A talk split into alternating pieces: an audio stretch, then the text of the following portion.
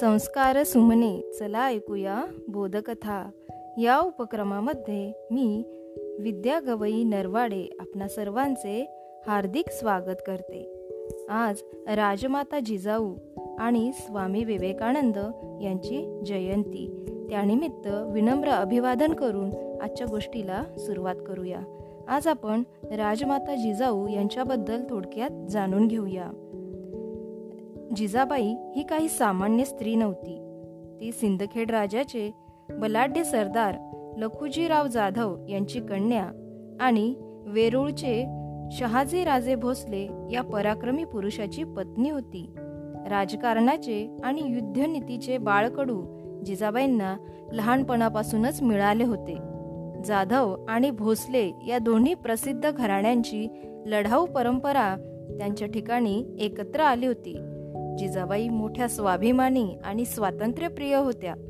मराठा सरदाराने कितीही पराक्रम केला तरी सुलतानाच्या दरबारात त्याची चीज होत नाही याचा त्यांना वाईट अनुभव आला होता.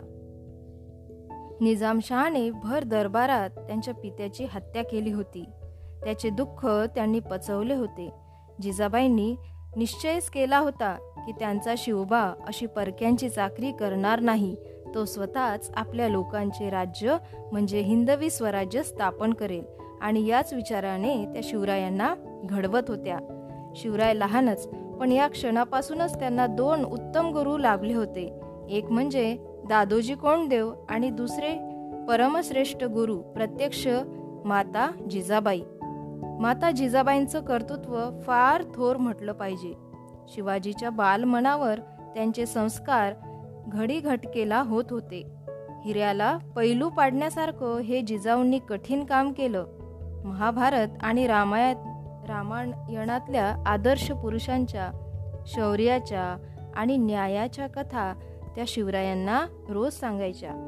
तर दुसऱ्या तऱ्हेचे राजकारणाचे धडे जहागिरीची व्यवस्था शालेय शिक्षण यांची माहिती दादोजी कोंडदेव हे देत होते. जिजाबाई शिवरायांना म्हणायच्या शिवबा भोसल्यांचा पूर्वज श्रीरामचंद्र. श्रीरामचंद्राने दुष्ट रावणाला मारले आणि प्रजेला सुखी केले.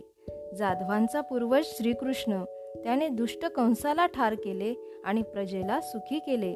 श्रीराम आणि श्रीकृष्ण यांच्या वंशात तुझा जन्म झाला आहे. अरे तू सुद्धा दुष्टांचा संहार करू शकशील. तू सुद्धा गरीब लोकांना खूप सुखी करू शकशील. यवनांचा उच्छेद करून आपणच मराठ्यांचे राज्य स्थापन करण्याचे विचार शिवरायांच्या मनात घोळू लागले. माता जिजाऊच्या आणि माता जगदंबेच्या शुभा आशीर्वादाने शिवाजीने तोरणागड घेऊन स्वराज्याचे तोरण बांधले. पुढे शिवबाने आजूबाजूचे किल्ले जिंकून घ्यायला सुरुवात केली. सोळाशे शेहेचाळीस सालापासून चाकण पुरंदर रोहिडा राजमाची अनेक किल्ले घेतले आणि सोळाशे चौऱ्याहत्तर साली शिवाजी छत्रपती झाले. जिजाबाईंच्या आयुष्यातील एकच एक इच्छा आपलं हिंदवी स्वराज्य स्थापन व्हावं ही तिच्या अलौकिक पुत्रानं पूर्ण केली.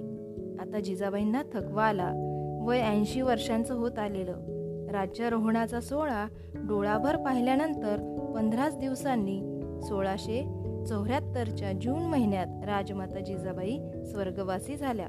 माता कशी असावी याचा एक उच्च आदर्शच त्यांनी आपल्या जीवनात निर्माण केला यात संदेह नाही. अशा या थोर मातेला विनम्र अभिवादन. धन्यवाद. घरी रहा सुरक्षित रहा.